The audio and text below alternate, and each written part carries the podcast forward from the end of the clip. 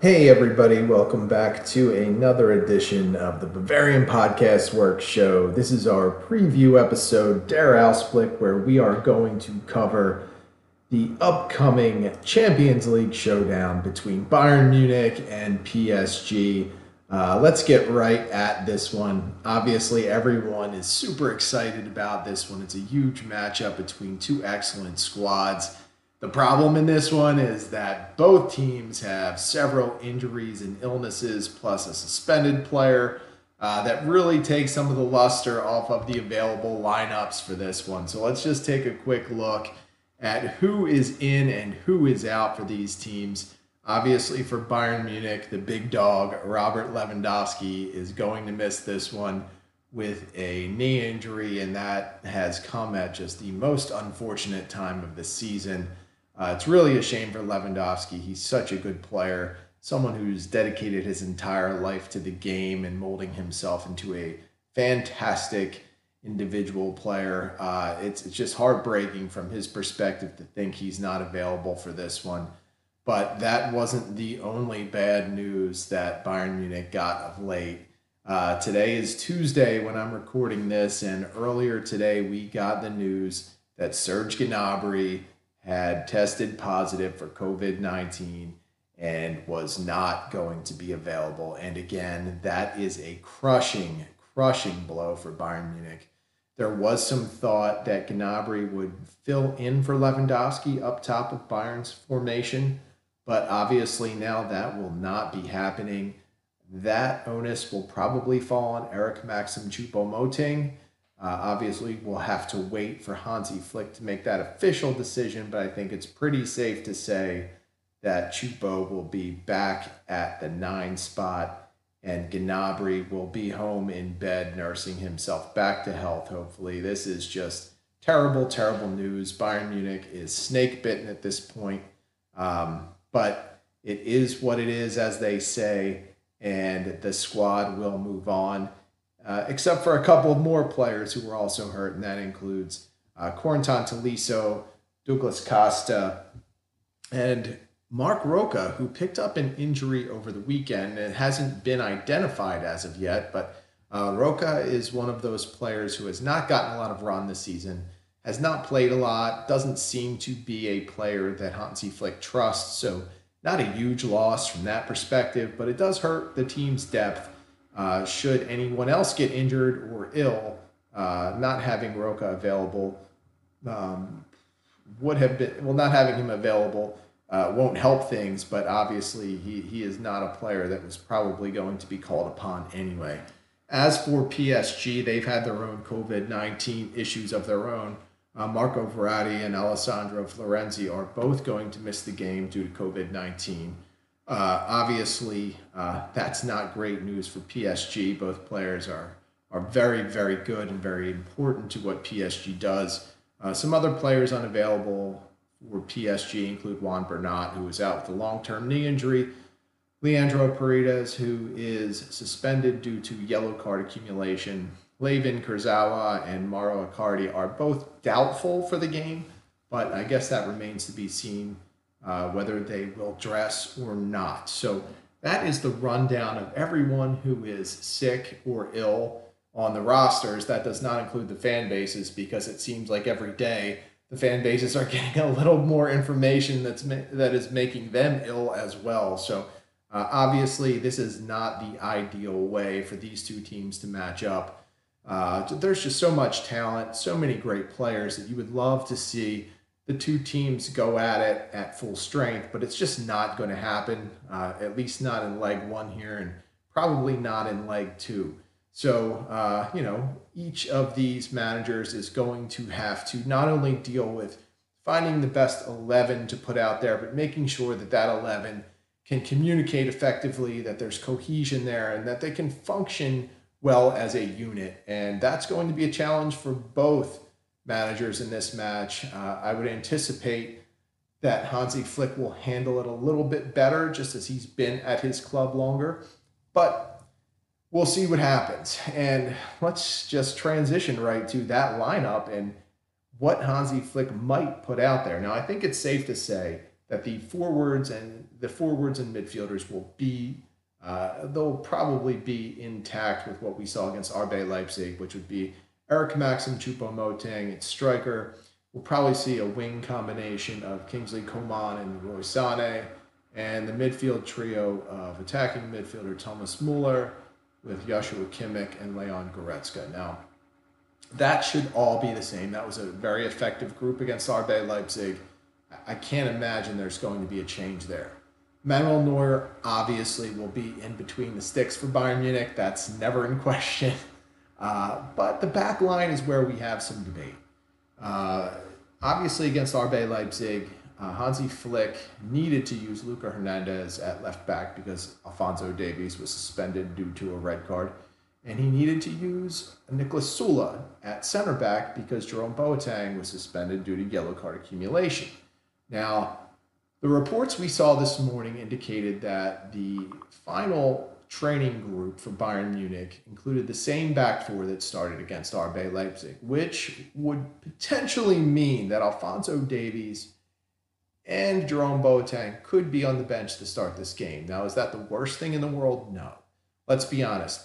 Hansi Flick has six very, very, very good players to use for four spots, so it's not a huge deal. There's not a significant drop-off among those players. In fact, you could really argue over the course of this season that Niklas Süle has been better than Jerome Boateng, or you could say Luca Hernandez has been more consistent than Alphonso Davies. Now, you could argue both sides of those arguments, but regardless, that is still six good players for four positions. Two of those players are going to sit.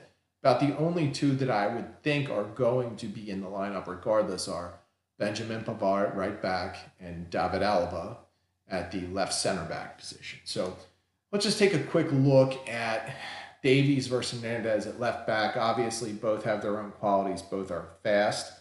Davies is faster than Hernandez. And we'll get to why that might be important in this one. But Hernandez may be physically stronger and tougher. So I don't know how you would rate that if you're Hansi Flick. You probably look at the opposition and what you think they're going to do and how you can effectively stop that. Now, with Davies, I would probably lean more toward him in this matchup because of his excellent recovery speed. If he gets beat, he can get back and make a play. And it's not that Hernandez can't do that, because he certainly can, but Davies just has that world-class speed that allows him to get back even against very fast players, which PSG has quite a few of. So I would lean toward Davies, but I won't be shocked if Flick chooses Hernandez. I don't think you can go wrong either way. Both players I would anticipate would turn in a solid effort. When it comes to Boateng and Süle, though, it's very interesting because Boateng has been excellent over the course of the last two seasons under Hansi Flick. He has really rejuvenated his career. He's been a very steady presence. Positionally, he's been very good. And offensively, he's been able to get the ball down the field with some of his Boateng patented long balls and has actually been a very good contributor in that respect. Süle, on the other hand, has recently flashed his dribbling skills and has been a much better passer than he was earlier in the season. It's again, I would probably lean towards Süle. I like both players. I think are underrated speed-wise. I think Süle is maybe a step faster at this point. He's younger. Obviously, both players are strong as well. Süle again might be a hair stronger than Boateng. At this stage, I'm comfortable with either player being out there. I like Süle for what he brings physically. Boateng, I think, might have the edge with being more consistent positionally at this point. But again, Hansi Flick will make the right call, whatever that may be, between those two players. And I'm really comfortable either way. How this back line matches up against some of PSG's talent, including Kylian Mbappe, Neymar, Angel Di Maria, just to name three. I mean, the back line's going to be challenged. There is zero doubt about that. If anyone thinks this is going to be easy, you are absolutely crazy. This is going to be really a battle between how PSG's offense not only can counterattack, but maintain some possession in their own offensive end. Bayern obviously is the team that will be favored to win the possession battle on this one. But if PSG can hold the ball a little longer, if they can make Bayern get a little antsy, start to take chances defensively, it could work out in PSG's favor. And I think that Bayern is going to need to remain patient if they start to lose that possession battle. Obviously, this is where the midfield can really play a big role because Joshua Kimmich and Leon Goretzka have done such a magnificent job of being able to dictate pace and dictate control of the game. It's been very rare that those two have been outplayed. And of course, with Thomas Müller out in front of them, not only pressing the opposition, but also helping control possession, making great runs, just being overall disruptive to the opposing defenses. It really allows Bayern to do a lot of things. And I think that that midfield trio, and I know a lot of people get their backs up if you refer to Müller as a midfielder. Obviously, you could define his role as a second striker as well. I really think that trio allows Hansi Flick to do a lot of things to keep PSG on their toes. And I think that really that's where Bayern will win or lose the game. If that midfield trio can take control and if they can be effective, I think this is really going to be a game that will be hard fought, but will ultimately see Bayern walk out the victor.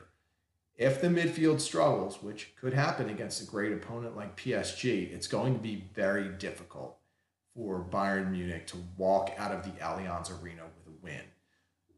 A lot of the attention won't go on Eric Maxim Choupo-Moting, and I think he's going to be asked to do very little. He's going to be asked to do what he's good at. He's going to have strong hold-up play. He's going to have to make good decisions on the ball. He's going to have to be an option in the box. That's all that Hansi Flick is going to ask him to do. Obviously, he'll have defensive responsibilities and tracking back, but it's going to be very important for Eric Maxim Choupo-Moting to just do what he did against RB Leipzig. As for the wings, they are going to have to be disruptive, and they're going to have to attack 1v1. They're going to have to create opportunities and suck that PSG defense in, just like they were able to at times against RB Leipzig. And if they do that, it will create those lanes for Thomas Müller and Leon Goretzka and Joshua Kimmich to step into the holes and get shots on net. And I think that's exactly how we saw Bayern Munich be able to penetrate that RB Leipzig. Even if you look at the goal, RB Leipzig defense, even if you look at the goal, obviously it was a great run from Thomas Müller, but it was the threat of those wings and how much attention they need that opened up that space for Müller, who was able to cut back, give a pass over to Goretzka, who buried his shot. And that's really the blueprint for Bayern Munich to not just survive against PSG, but to be able to put pressure on their defense.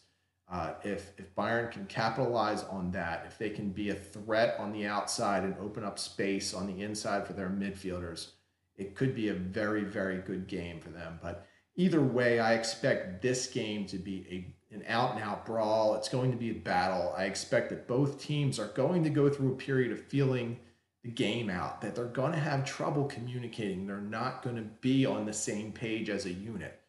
There's just too much talent out there on the pitch, and there's not enough that has probably actively been together as an 11-person unit all season. It's just going to be difficult for both teams. I'm going to go out on a limb and say Bayern wins this one 2-1. I know that's probably a crazy prediction in this type of game, considering who Bayern Munich is missing.